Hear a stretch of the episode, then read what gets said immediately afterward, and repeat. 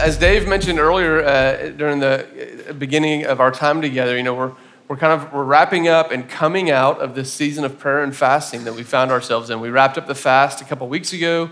Last week, we kind of looked at, hey, how do we keep moving forward with all that God has been doing? And uh, this is going to be our last kind of Sunday to really intentionally try to reflect on and, and, listen on what God has been doing amongst us. And, you know, during, during the fast, I talked with a lot of people, and uh, I think a very common thing that many people fasted from uh, was something like Netflix or Hulu. I know many people gave up, like online streaming during the fast. And as I reflected on that, I, I started thinking about how the way that we engage with television entertainment has changed so radically over the last couple of decades.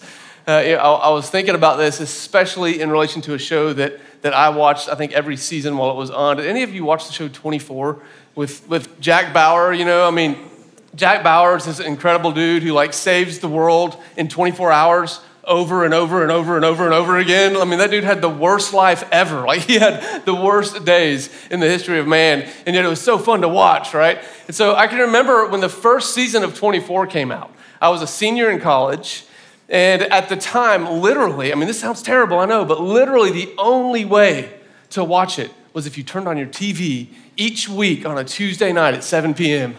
Like, that was the only time to engage. And so I used to get together with my, my roommate in college and I. We would, uh, we, we, would make a meal, and every Tuesday night at 7, we would turn on, you had to turn it to Fox, you know, whatever channel that was, and you'd watch Jack Bauer save the world a little bit. And then you'd get to the end, and there was always this horrible cliffhanger that left you wanting more. And you had to wait a week to find out what was going to happen. Fast forward about three years, and I was graduated from college, and uh, I married to my wife, Amy. And I found out that she had never seen 24. And I thought, this is a travesty. Like, she needs to see 24. And so there was this new thing. It was incredible. It was called Netflix. And you could literally get online and request a DVD, and they would mail it to you in the mail. A DVD would come, and you put it in your DVD player, and you get to keep it for like three or four days, and you get free shipping to send it back. It, it was amazing. And so my wife and I would sit down and watch 24, and it was very different than my experience with my college roommate because now we had up to four episodes at our fingertips.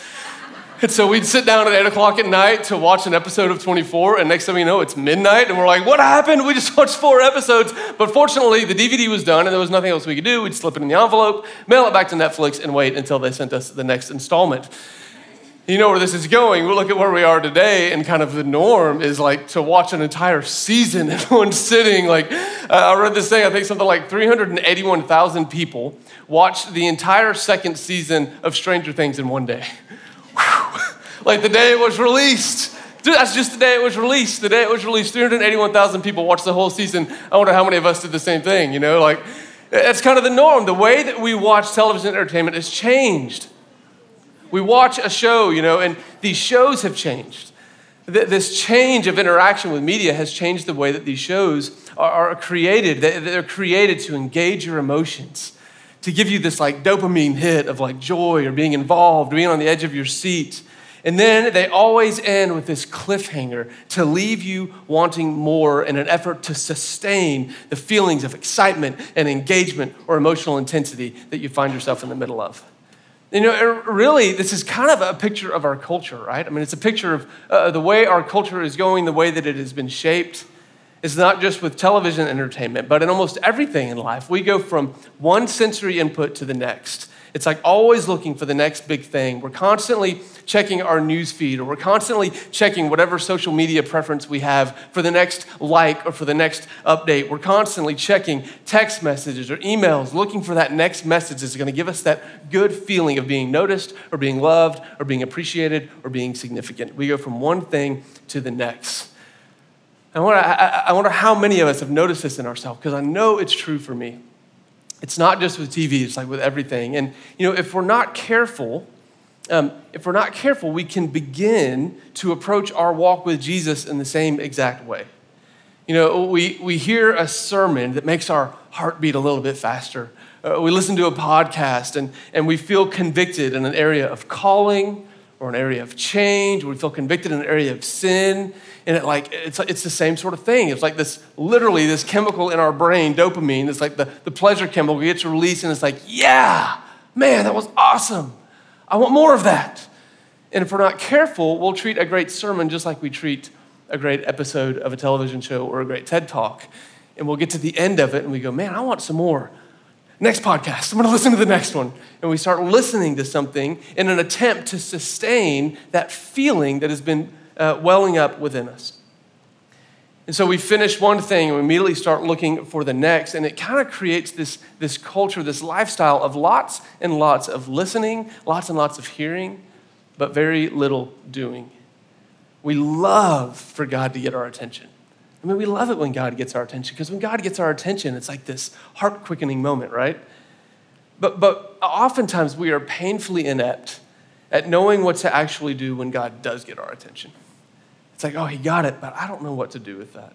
You know, communally, uh, like we said, we've just come out of this pretty spiritually intense and intentional season. 30 days of all together trying to pursue God's face through prayer and through fasting. And it's been amazing because I know that many of us have, have learned some things about ourselves. We've learned some things about the pace of our life. We've learned some things about God. God has awakened us to new things. We felt a desire for breakthrough and change. And yet, if you're like me, what I've experienced is that on the other side of this season of intensity and intentionality, it has sometimes felt hard to know where to begin with change. Where do I begin? What do I do? How do I even begin to take stock of what God has been doing in me? How do I listen to those things? I think Jesus speaks into the importance of this kind of pace in Luke chapter 6 really clearly. So, Luke chapter 6, we're going to start reading in verse 46.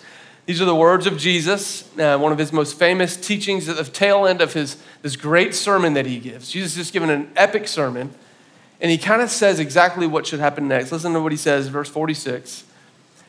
He says, Why do you call me Lord, Lord, and yet do not do what I say? Man, that verse right there could preach lots of sermons for a long time. Verse 47 As for everyone who comes to me and hears my word and puts them into practice, I will show you what they are like. They are like a man building a house who dug down deep and laid the foundation on rock. And when a flood came, the torrent struck that house but could not shake it because it was well built.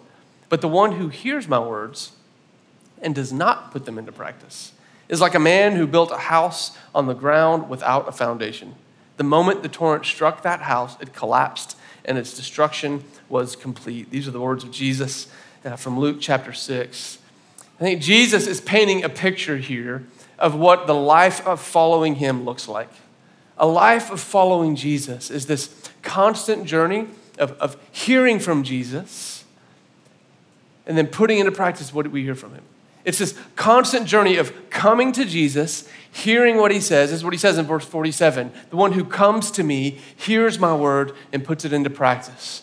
And so it's this continual life of transformation and change where we are continually coming to Jesus and being renewed by his words, being convicted by his words, being inspired by his words, being propelled by his words, and then stepping into doing the very things that he's saying to us.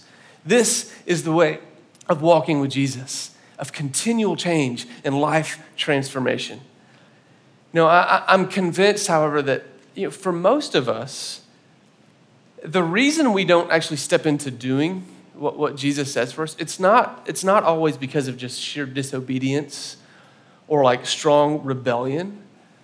I, I think for a lot of us, I know for me, it's most often because I don't take the time to slow down and really listen to the words that Jesus is saying to me and think through what it means for me to actually put it into practice. You know, I'll come to Jesus, I'll hear the words, but then I'm immediately moving on to whatever's next. Or I'm immediately ready for him to give me something else.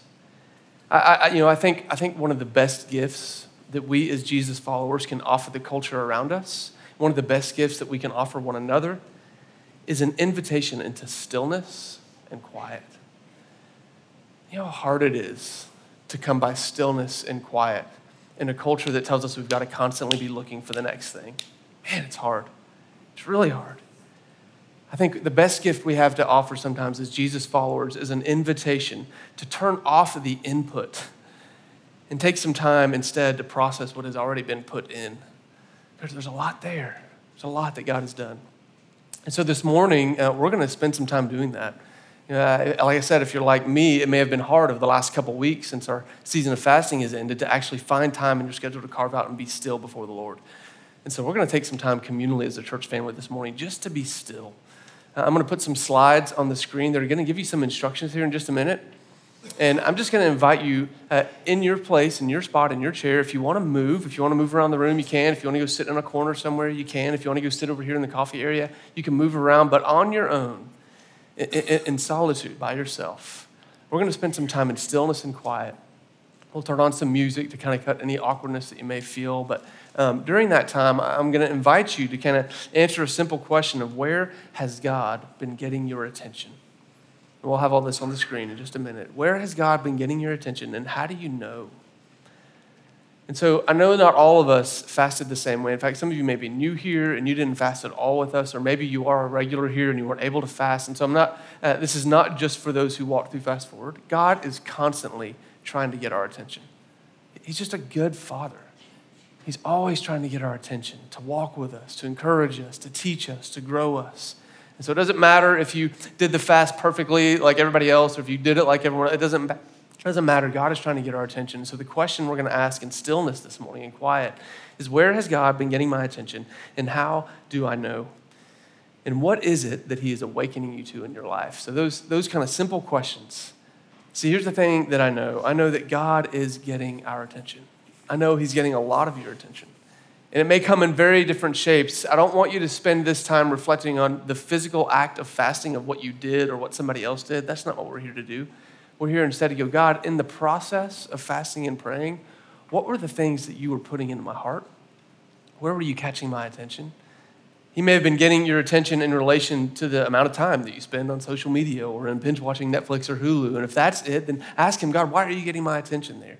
He may have been getting your attention in the way that you use your tongue to talk about other people behind their backs, or in the way that you use your tongue to build people up or tear people down. He, he may have been getting your attention in relation to the, the way you steward your sexuality, or the way you steward your calling or your career. He may have been getting your attention in the way that you treat the most important people around you in your life. Whatever it may be, I want you, all, all of us just to take a moment and go, God, where have you been getting my attention? What is it that you are awakening in me? So we're going to put this slide on the screen, and I'm going to give you like eight to 10 minutes just to be still. If you want to write some things down, we have these journals all over the room. They're at every communion station. So if you need something to write on, a lot of you bring your own journals, and that's great. If you need something to write on, feel free to grab one of these, keep it, make it your own. You can write in it. Um, and then I'll get back up here in about 10 minutes and kind of give us the next instructions for what we're going to do. Does that make sense? All right, I'm going to pray for us, and then we'll kind of go into a time of reflection.